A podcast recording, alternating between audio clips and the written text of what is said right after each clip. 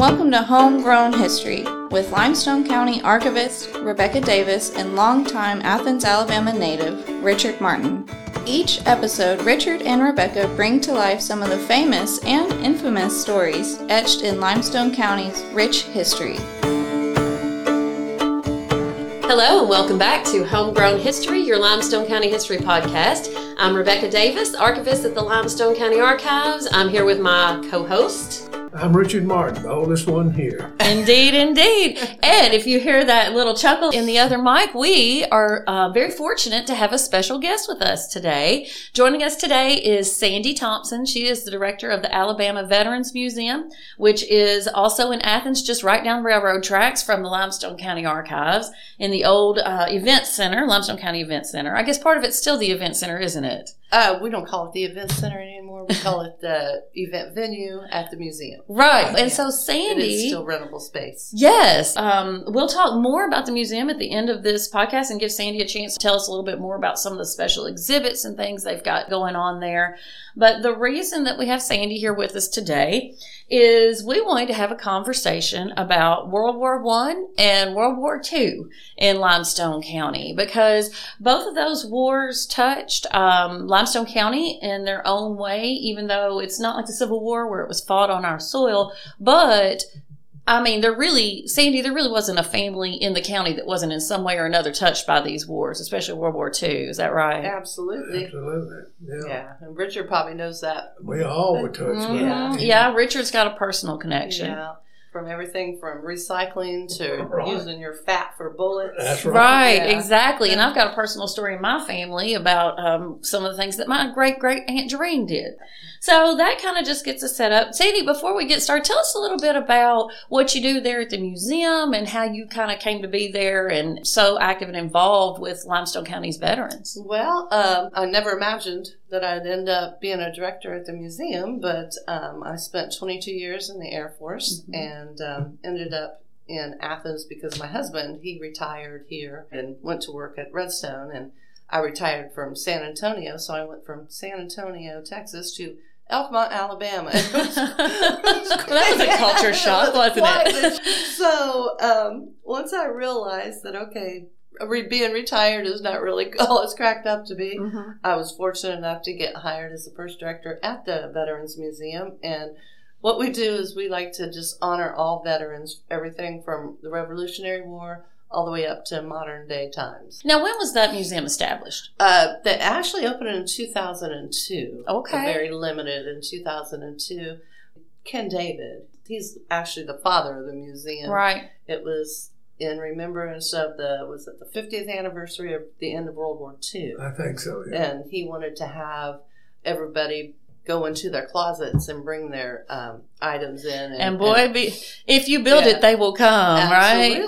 right? And, well, after they had their little show, nobody really wanted to take their stuff back because they didn't want to stick it back in the closet because nobody could see it there. Right. I mean, that's it's honestly that's how we get a lot of our thing. Well, I shouldn't say a lot. I should say ninety nine point nine percent of our um, Right. items are donated.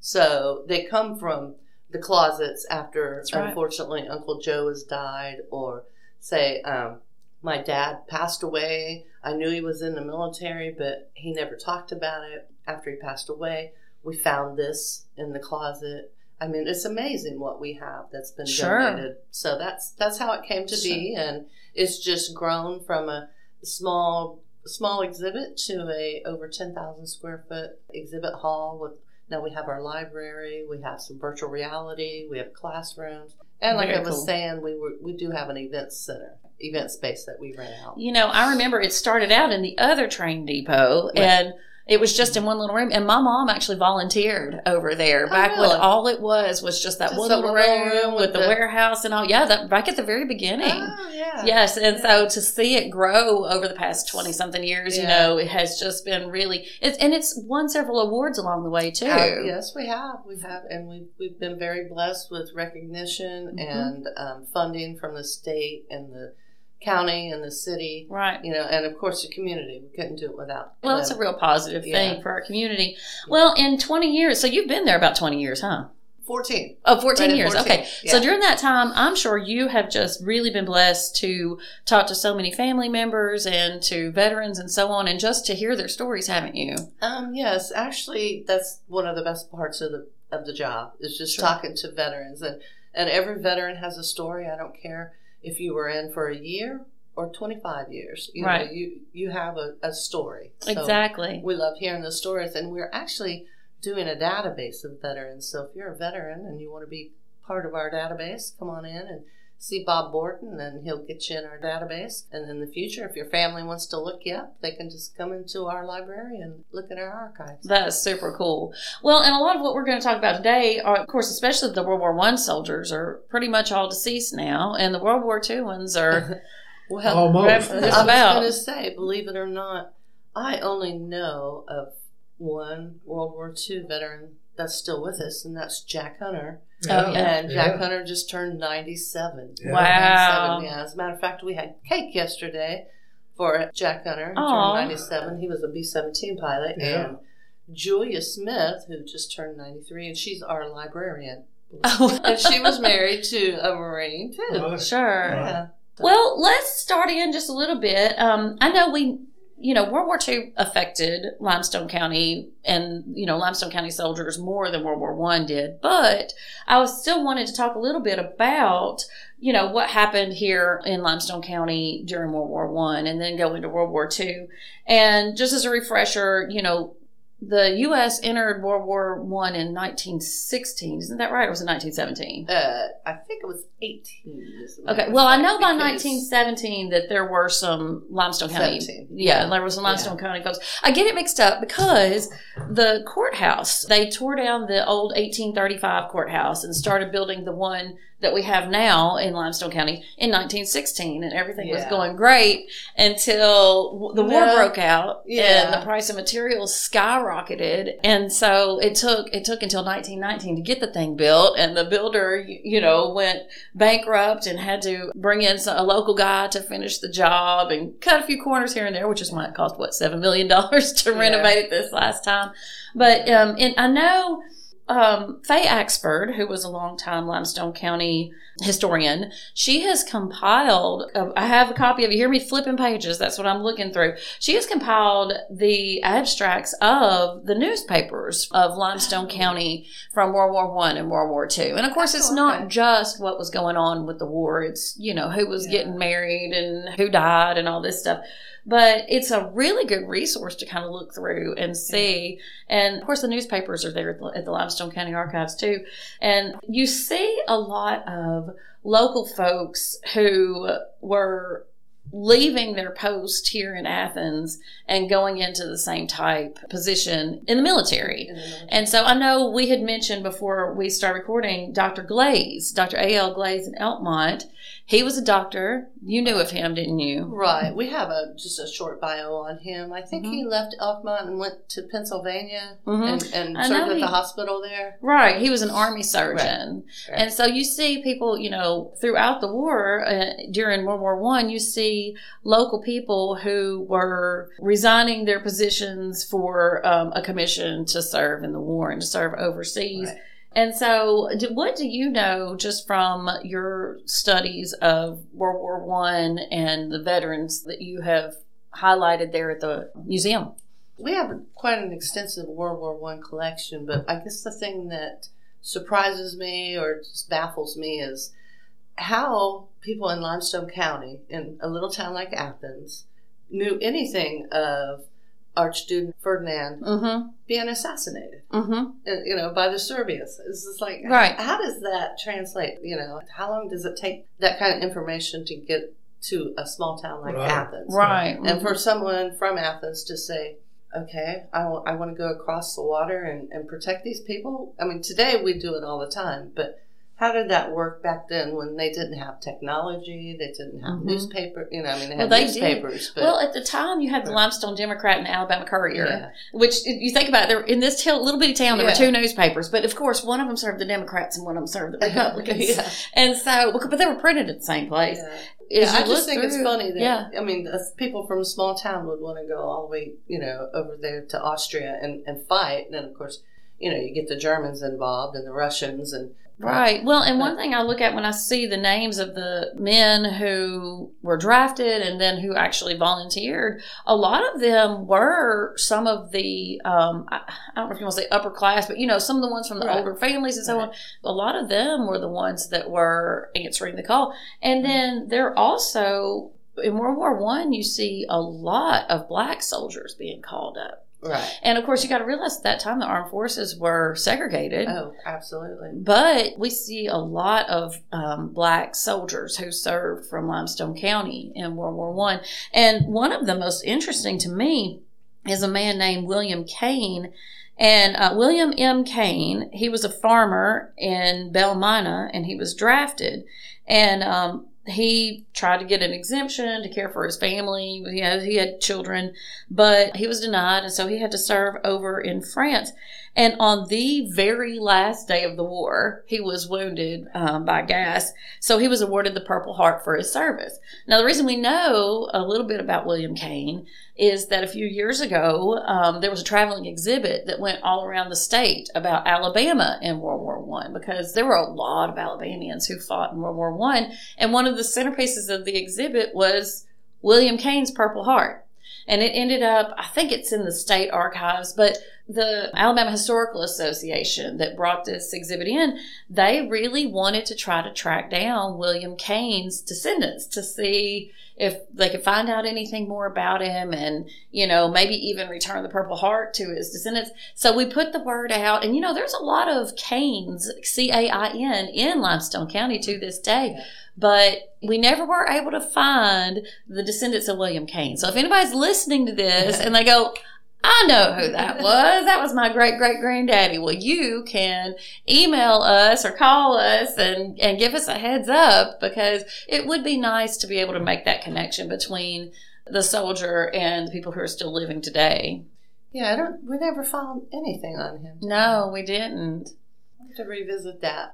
Well, and Richard, you have a connection. I saw that um, Lieutenant James Martin Right. was serving in Chattanooga, and his daddy WL went to go visit him. Right. He was drafted and he went in while I was in college and he stayed.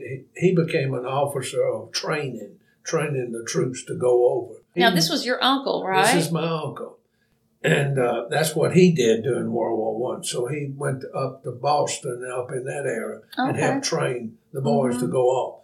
But then uh, he had a first cousin, Lawrence Martin. He went into the service in World War. He was going to Green Elementary School at Yeah. the time, and he heard he was going to get a whipping, so he jumped out the window and caught a freight train, went to Detroit.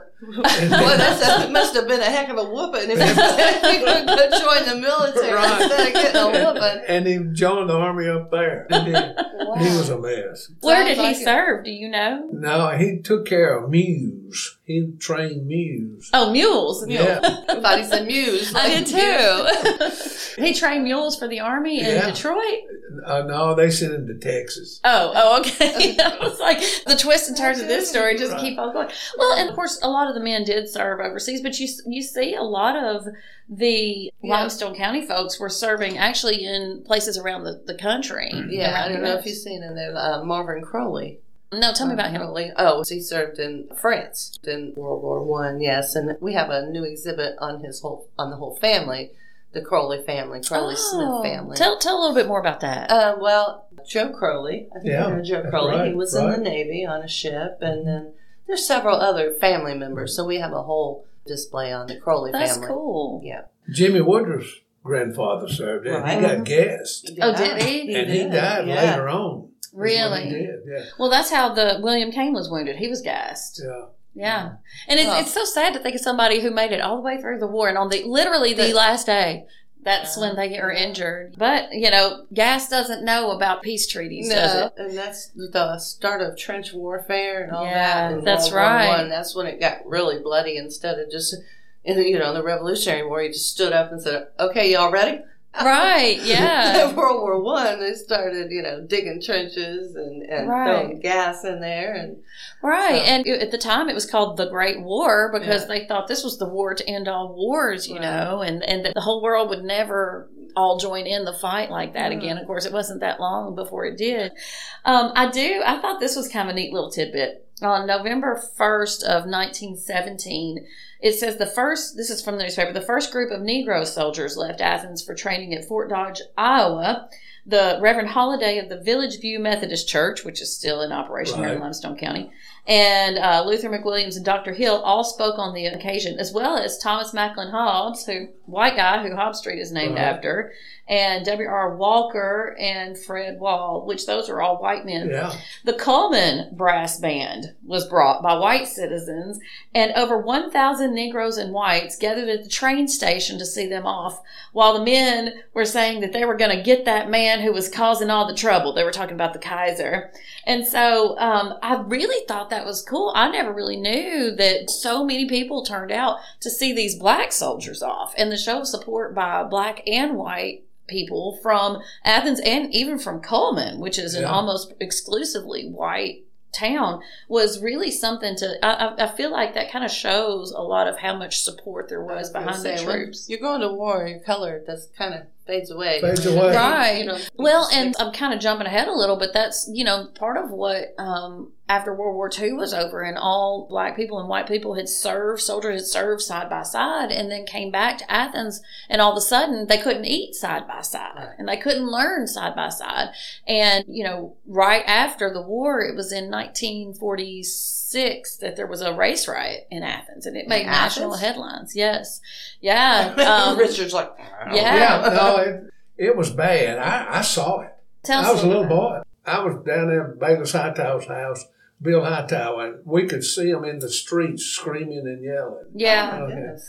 I think there was like 40 or 50 young men who were all arrested that Yeah. night, and black and white young men who had all, you know, because they had all gotten Well, into it started with a drunk. He was drunk. He got mad about a job, Mm, is my understanding, and and then it went into that. yeah. But nobody was killed. No, No. no property was burned. It's just ego. Right. I do remember Anna Lee, whose father was the sheriff, at the time. That's I remember her talking about how she she and her sister Marjorie Walker had to make biscuits Oh, for all the yes, Yeah, and well, and her husband also served in yeah World War. he sure did. He was Was it World War II or Korea? Korea? Career. Yeah, Walter Walter served Walter in Korea. Yes. um, they had to make biscuits for the inmates every morning, and so they had to get up at three o'clock that morning and make like a hundred something biscuits because every inmate had to have two biscuits. so they that's had to funny. make biscuits for all these rioters that were in the Athens jail. Oh, that's funny. Anyway. um, this this um, little notice about those soldiers all leaving also noted that Frank Pickett was probably one of the ones who was in that group that left that day with all of the um, local black soldiers. And at the time of the U.S. bicentennial, he went to Washington, D.C. to sing the songs he had composed while, quote, going across the waters. And he was nearly 100 years old at that time. And one of those is entitled Mr. Wilson and the Kaiser. So I would love to find that song. I've never heard it, but apparently Frank Pickett, local soldier, penned a song, Mr. Wilson and the Kaiser. So maybe that's something that needs to be added to the Yeah. interactive exhibits there at the museum. I don't know. yeah, you're making a note. um, let's see. It seems like I had a couple other things. Um, one of the things that I thought was really interesting was that Limestone County really turned out, the women turned out to support the soldiers. Um, there was a note of where the ladies of the town all saw the soldiers off and they made sure that they had New Testaments for every soldier and handed them out as they left. And um, they led up uh, war bond drives, Liberty bonds, as they Liberty were called at the yeah. time. And both during World War One and World War Two, Limestone County was well over their quota. I mean, hundreds of thousands of dollars people bought. And you think about this was in hundred years ago, how much money that was. Um, that people bought in Liberty bonds, war bonds, to support the war effort. And this is kind of neat. The county in 1918, the county demonstrator, which was the county extension, like extension agent, began a course of instruction on making war breads. Is that something that you've seen? I know. I know. At Um, one time, I guess y'all still have the little victory kitchen Right. We, s- we have, exhibit. actually, it's a kitchen with Mhm. um, cookbooks and everything, but I don't think I've ever heard of war bread. I- I guess it's probably a reduced amount of flour yeah. and Well, that's what it reduced said. amount. Add a little bit more lard or a little bit more water. a little bit Right. more- right. Well, they used wheat substitutes such as Right. peanuts, cornmeal, soybeans, and others. And Yeah. they went to the basement of the Methodist church to have all this instruction on how you can make bread not using Oh. flour. I wonder if that's where cornbread started. I Now, don't- cornbread started a long time ago. It started back in the I, 1810. I guess that's true. Back there with the hardtack and the, That's right. and the corn pone. mm-hmm. That's a, the first business in Limestone County was a grist mill, Wheaties Mill, and that's Oh yeah, they, that was up in West Limestone, yeah, wasn't they it? grind corn to make cornmeal. Now is that still operational or No. still there's isn't there a mill up in There is. There is, the but- Sim Quarter Mill. It's not in operation, but it is still up there on Highway 99, almost to the state line. But Yeah. the one I'm talking about, the Whitty Mill Road, uh, up in Elkhorn. But anyway, Well, you know, you look at it, oftentimes patriotism ran so strong in the family that the whole family would enlist. oh, yeah. In um, 1918, Thomas Evans of Slough Beach, which would be like the Ripley, Coxey, Clements area, had nine sons and a son in law that were all registered for Mhm. defense. It's- And then there was another, uh, C.C. Black, also of Slough had eight sons and a son in law registered. I almost wonder if there was a little competition between Mr. Evans and Mr. Black to see who Like- could get more sons well, registered. I don't know about that. It was probably just to feed them too. well, I mean, honestly, that's a lot the of, truth. A lot of people went into the military just to eat. Get Yeah, that's clothes. true. Yeah. Yeah. So by 1918, that's when the you know cessation of of the conflict, and that's when soldiers started coming home, and and then there was an after-war effort. Uh, I thought this was kind of neat. In 1918, the movie "Why America Won" was shown at the Dixie Theater, which the Dixie was up on the square at one time. But yeah, they showed that movie there, and and you know, folks started coming back to business as usual, and we thought we had fought the war to end all wars, and Well, it's amazing. We only had 12 people from Limestone County get killed in World War II. is that Or all?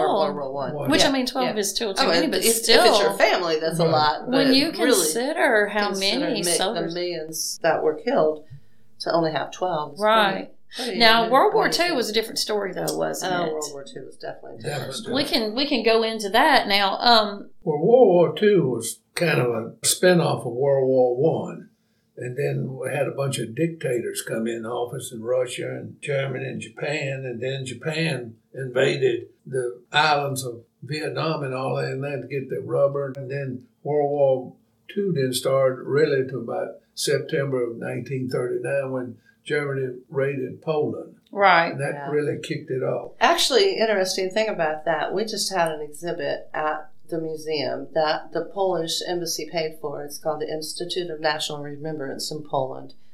And just to go a little bit farther back, I went to Poland a few years ago. I went to the World War II museum over there and I met the director. Well, he ended up asking me to be on a committee to pick the monument for Westerplatte. When Westerplatte is mm-hmm. actually the first invasion of Right, Poland, the right. first place where the Germans went in. So they're doing a new monument out there.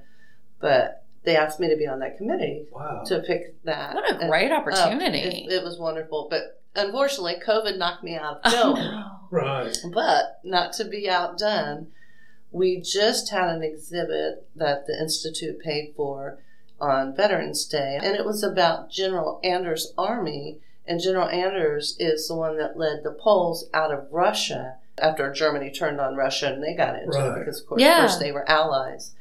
And this whole exhibit's called Trails of Hope, Odyssey of Freedom, and it's about General Anders and his army, and they led these Polish people, Polish prisoners, out of Russia back into Poland. And um, I am actually going to Poland in April Oh, to boy. sit on a panel to Okay. talk about that exhibit. That's great. Yeah, so you just Yeah. never know That's how right. you know, something so insignificant as visiting a museum can turn into this international True. relations between Right. museums. That's And, you know, very cool. we're so very proud of our. I don't want to say our little museum here, but when we're talking Yeah. a state museum on Sure. the caliber of like the World War II museum Right. in New New Orleans, Which I would Yeah. recommend anybody going to if you get a chance. I mean, and this World War II museum in Gdansk is just fabulous. But- yeah. but it's just amazing that you don't think how that relates back to Athens. Sure. But of course, you know, It everybody does. was affected by World War II. Absolutely. And this is exactly where it started, you know, how, how it started. And, and like I said, Westerplatte was, and I didn't know that until I went to Poland. right. You know, I mean, I knew that, like everybody else, that the war started because Germany invaded Poland, but right. I didn't know where. I knew why, but, Sure. you know. Right. so- Well, and you say everybody knows, but you know, we're now coming on a hundred years removed, and a lot of people don't, you know, especially Yeah. younger people don't know. I mean, they've studied it, you know, in school, but it's not, it's not in the collective memory, which is why I think it is so important to have the museums and the archives to help keep that present and help tell that story, and people can understand. Now, is that a permanent exhibit, or is that something? No, that it's uh, it's just going to be popped up once a year, maybe twice. Okay. Um, and it's twenty panels, and it Okay. tells the story. It's fascinating. If you ever want to come and look at the museum, we have a couple exhibits on it, and there's one on. I don't know if you ever heard of the story of Wojtek the bear, the bear soldier. Yeah, when they were coming back from Russia, they met this orphan who had a bear cub. So General Anders' army adopted this male cub.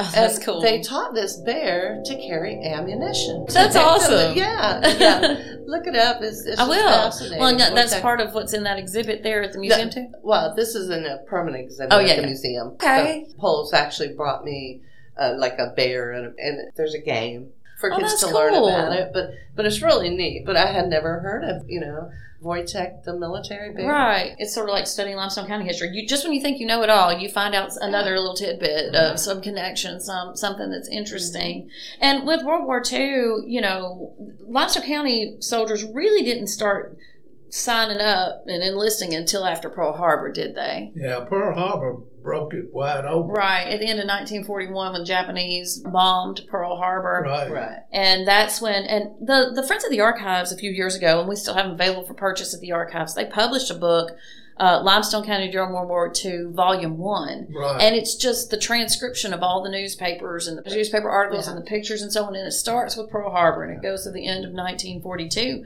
But you can see how much people just in Limestone County just jumped in with both feet. Oh well, you know, speaking of Pearl Harbor and uh, Mr. Gross, Edgar Gross, remember Seaman Gross? yeah. He uh, actually died at Pearl Harbor. He went down on Oklahoma. Mm-hmm, we have an exhibit on him too, and I don't know if y'all remember, but five years ago they finally identified his remains at Oh, Pearl Harbor, and he was part of that DPAA DNA Mm-hmm. match, Oh, yeah. and it took them years. Stephen Gross, his nephew, lives down. He works for the Anniston Star, and uh, before he contacted me, we had a, a little exhibit with that had some pennies that were on the Oklahoma. And uh, when Stephen Gross contacted me and said that he was trying to do DNA to prove that these remains were his uncle Edgar's, who uh, he was actually in his 40s. He had gotten out of the military and went back in, and then they, they sent him to Pearl Harbor. But Where like- he thought he was just perfectly safe, Yeah, just enjoying well- the beaches in Hawaii. Exactly. he went down on the Oklahoma, and Wow. um, we actually brought him back. I think it's five years ago for Memorial Day.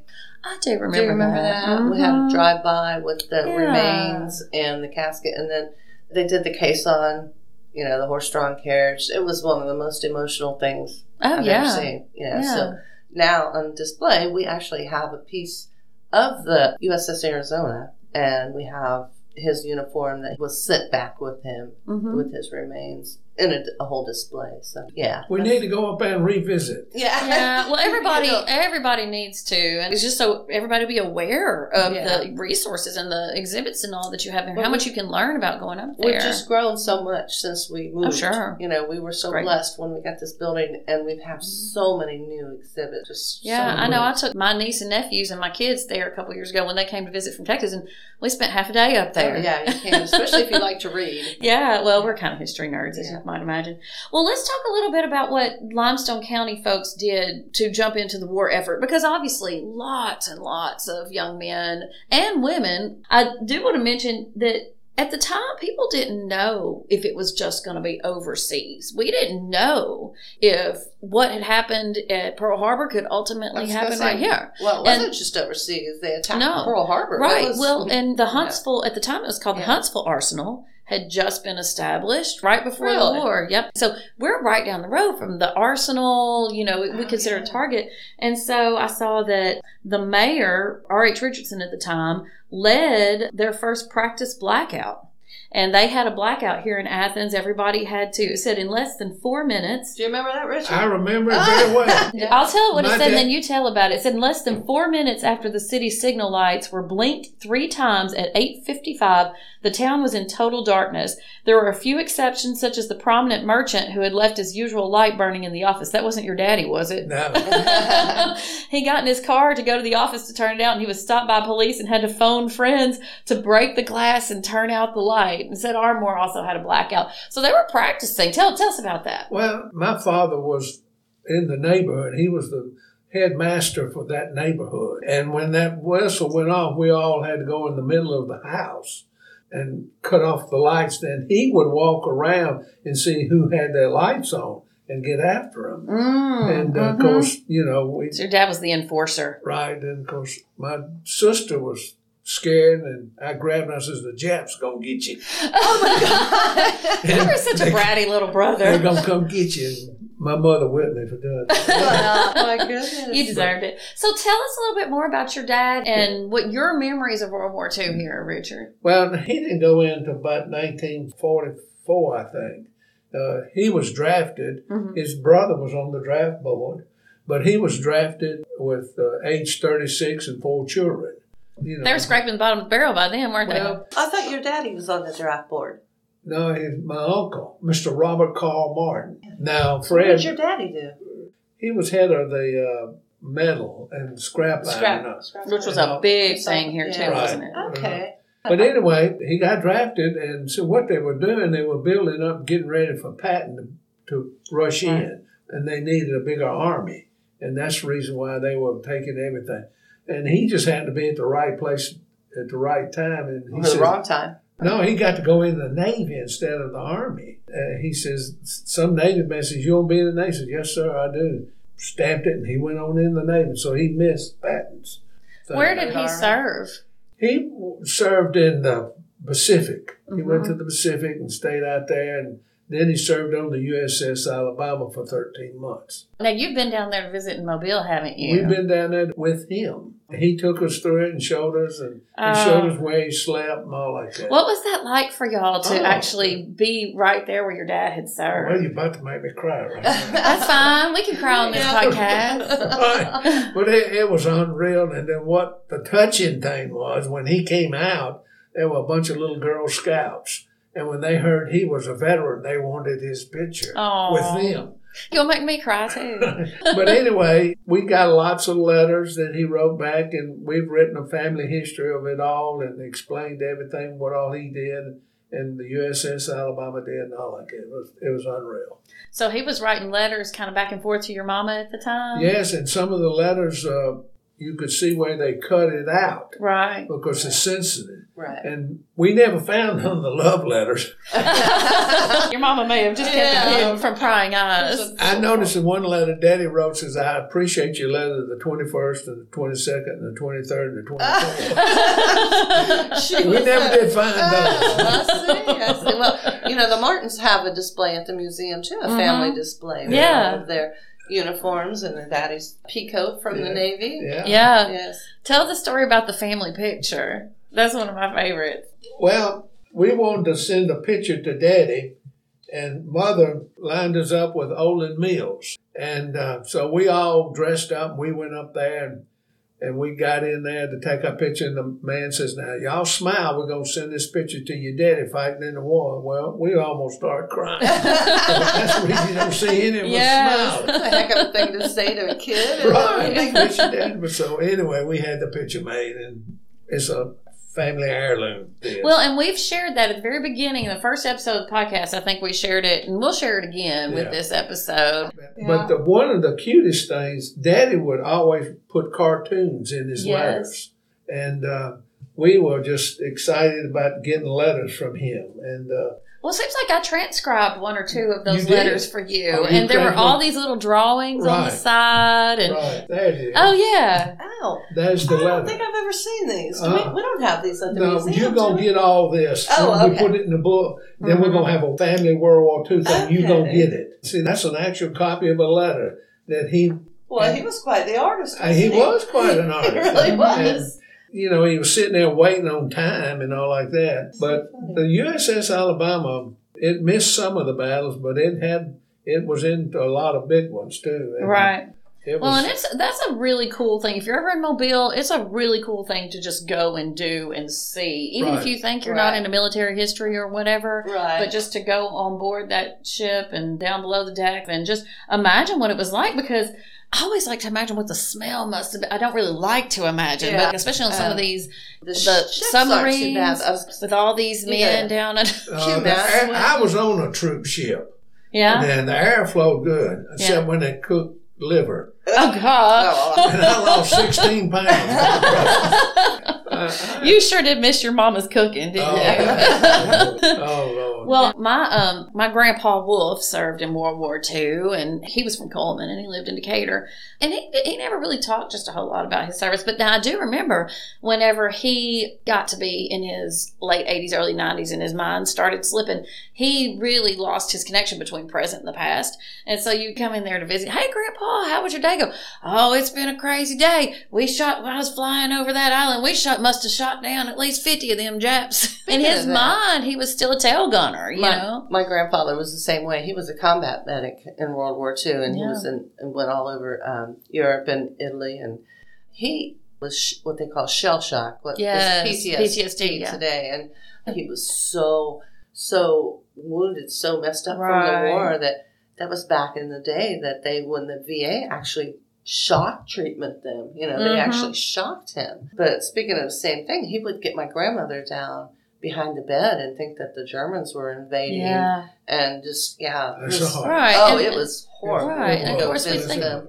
We think about the losses in the war, which I don't think we ever came up with a number or I think it was about seventy. Probably. About 70? Yeah. But then you've got other losses like that that aren't so apparent, Right. you know. And Right. and actually, people who died before they ever made it over there. I mean, you think about Skylar Pryor, yeah, who was in training to fly for the U.S. Army Air Corps, which later became the Air Force, at what is now Pryor Field, Yeah, and right. crashed and died. well, and Never served outside of Limestone County. looking at this list, there's just almost as many people who died non-battle injuries, like we say sickness, um, right. car wrecks, or the other one is non-battle, and then we have the died of wounds.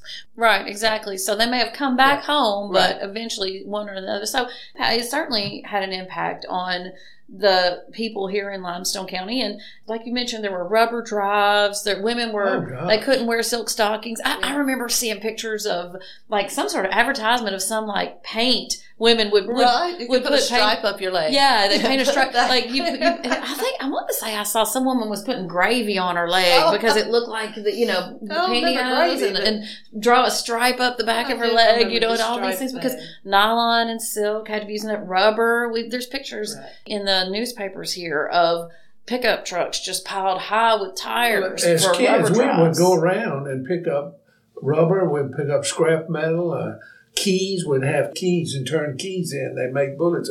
And Really? that's what we thought we were doing for the war. That was our job. Well, you to were. help well, you were, yeah. And get I mean, the it was just- cardboard and the newspapers and all that. Right. We'd Yeah. take it.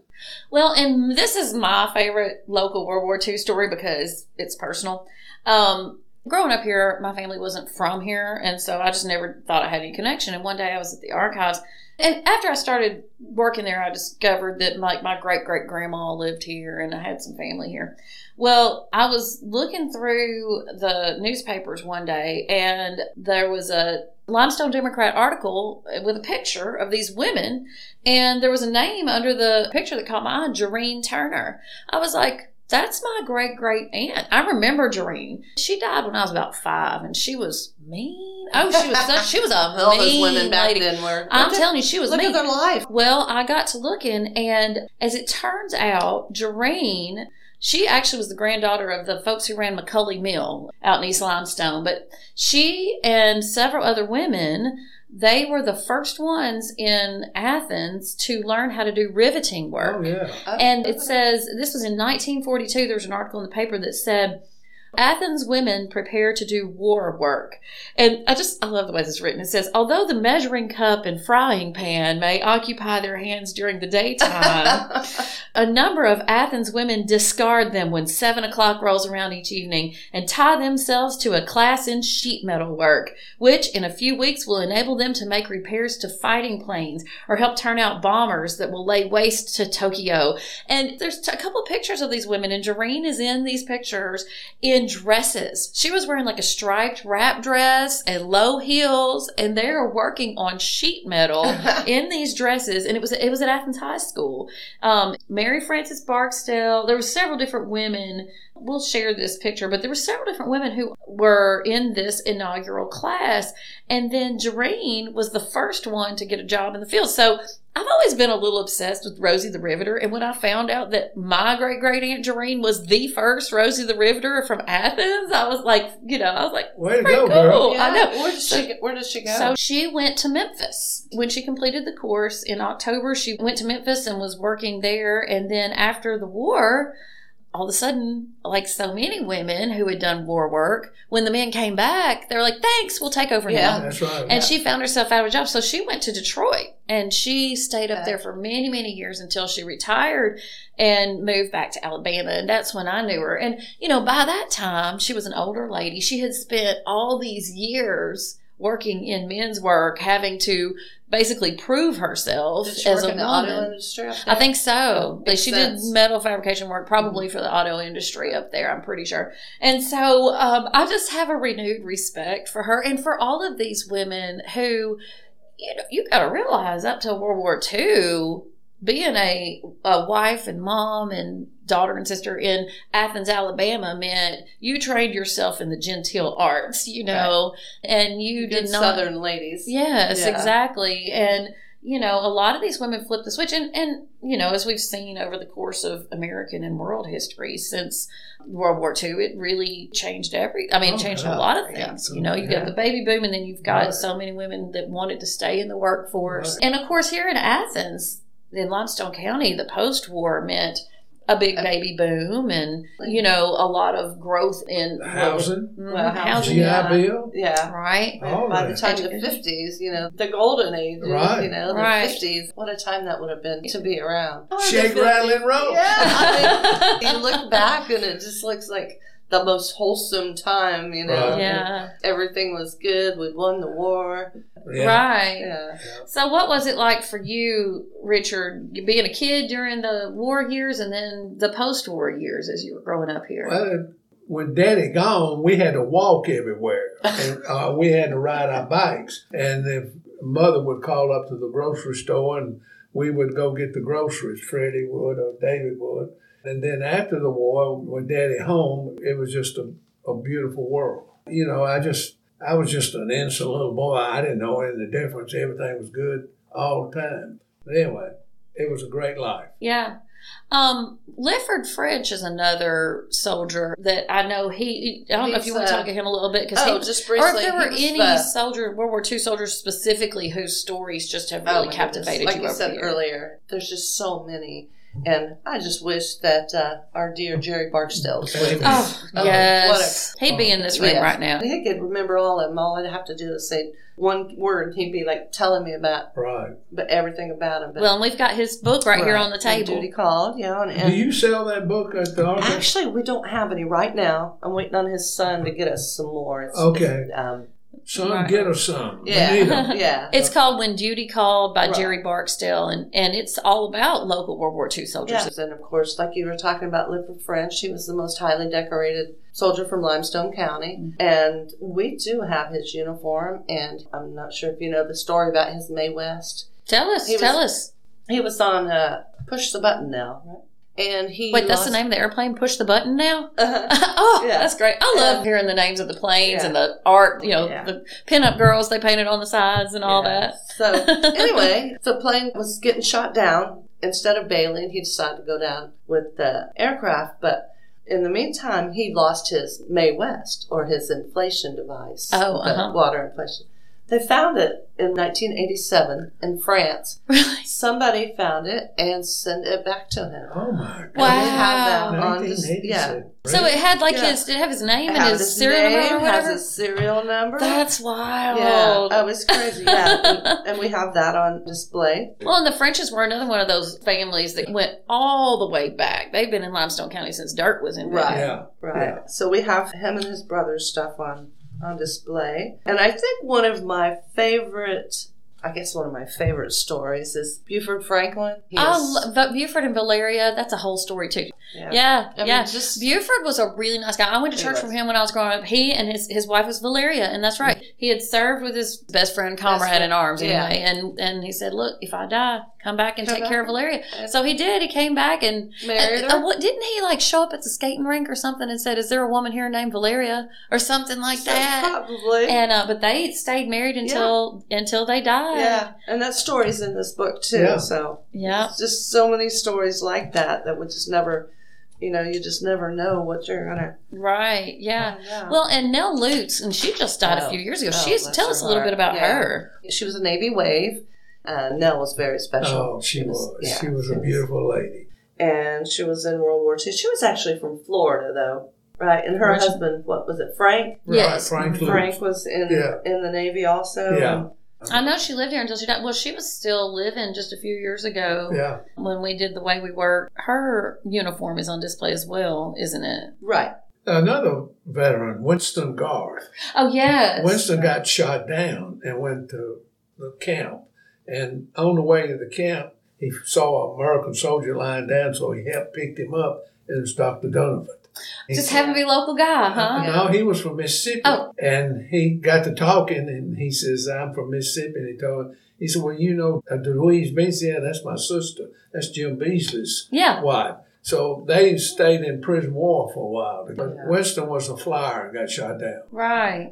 Well, you know, we could we could talk about this all day. There's so many stories, but I want to recommend if we've wetted the whistle and whatever your appetite for more information about local soldiers in World War One and World War Two and the local thing. There's a few resources I think people need to know about. Some of them we've mentioned. Of course, the Faye Axford books, Limestone County during World War One and World War Two. We've got If them available for purchase at yeah, Limestone County. Archives. It's, it's great. It's Yeah. just, you know, and it's index, abstracts. Those are available from the Friends of the Archives. Um, also, Limestone County during World War Two, which is the full text of the articles, plus lots of photos. And pretty much all the photos of soldiers were taken from the World War II honor rolls Right. which was That's really what- interesting. So the newspaper published the World War II honor rolls, which were pictures and basic information of all the local white soldiers. It told who their parents were, their where they were serving, and so on. Um, we have a couple copies of those original honor rolls. I think y'all do too. We do. Mhm. And um, the black community answered with their own. And so they themselves pulled together pictures from the community, and the teachers at Trinity helped put this together. And they published their own, which was called the Colored Honor Roll. And so there are two separate ones, and we have we have scans of those. We don't have one of the originals, but we do have scans of it there at the archives as well. We do have some books that Mhm. Colonel Walker. put Colonel Walker put that Yeah. together. That um, specifically lists the black soldiers Mhm. in World War II. And there were some local folks that ended up serving, like in the Tuskegee Airmen. Yes. And um, Some are buried here on I, I can't remember. the name. Legtown Cemetery. hmm There were several black soldiers who served in World War II. There's also When Duty Called by Jerry Barksdale, which Right. if it's not available on Amazon, it may be available on his website. And y'all are going to get more there at the, Yes, at the hope so. museum. And then soon. if you just want to start doing some research, the enlistment and discharge records for World War One, World War Two, and I think maybe Korea. Anyways, they are all at the probate office and they're indexed on the master index of the Limestone County Archives at limestonearchives.com. But to get an actual copy of the record, you can go to the Limestone County Probate Office. You have to be a family member and so on, but you can actually get a copy of your ancestors' enlistment record, discharge record, shows who they were and what they where they served and all of that. And so there's a lot of places where you can go just here locally to get more information about people who served in these wars and about how Athens and Limestone County were affected by that. Not to mention, of course, going into the Veterans Museum, and you all, it's not only a museum, but you all have an archives there. We do. We have a, a full library with over 5,000 books, strictly military books. And as I said before, Bob Borden is heading up our database and he's doing all the research on, and they don't have to just be from Limestone County. Mhm. It could be any veteran. So if you have a veteran or you are a veteran and you want to put your name in this database, we'd be more than happy to have That's you. fantastic. So is it veterans all over the U.S. or Alabama or what? A- Anywhere. Yeah. Anywhere. Okay. Mhm. That's a great resource. Is that something that's only accessible there at the museum or is it something that y'all are looking at Uh, putting online as well? Right now, it's only at the museum. Mhm. Maybe in the future we can put it online, but we've gathered the information online. We're just putting it together. That's a really great Yeah. resource. Yeah. You need to go to that museum, and you're gonna have to go several times. Yes. This is so much to see, Right. and it's right here. Gosh, Right. And it's So on great. Pryor Street, right next to railroad tracks in Athens. What are your hours? We're open Monday through Saturday from 9 to 3. Monday through Saturday, 9 to 3. If folks want to look up more information, what's your website? Uh, www.alabamaveteransmuseum.com. Easy peasy lemon squeezy. Spell yeah. out Alabama, yeah, right? Yeah, yeah. Alabama course, Veterans Museum. Facebook. Okay, yes, and on Facebook. Is Alabama Veterans Museum. So- Mhm. Okay, well, is there anything else that y'all, either of you, can think to add about this? I'm just glad I lived through it. Me Well, too. Me too. Yeah, we have the resource right here in our own back. Right, and I'm glad your daddy lived through it too. Oh God, what are you talking about? Yeah. All right, well, Sandy, thank you so Oh, much, thank you for and thank having you. Yes, absolutely, and thank you to all of you for listening. And we will join you next time for another episode of Homegrown History. You've been listening to Homegrown History, presented by the Athens Limestone County Public Library and the Limestone County Archives in Athens, Alabama. For more information and to submit questions or suggestions, please visit limestonearchives.com. And to hear other recordings from our Library Voices series, check out our website at alcpl.org. You can also listen on Spotify and Apple Podcasts.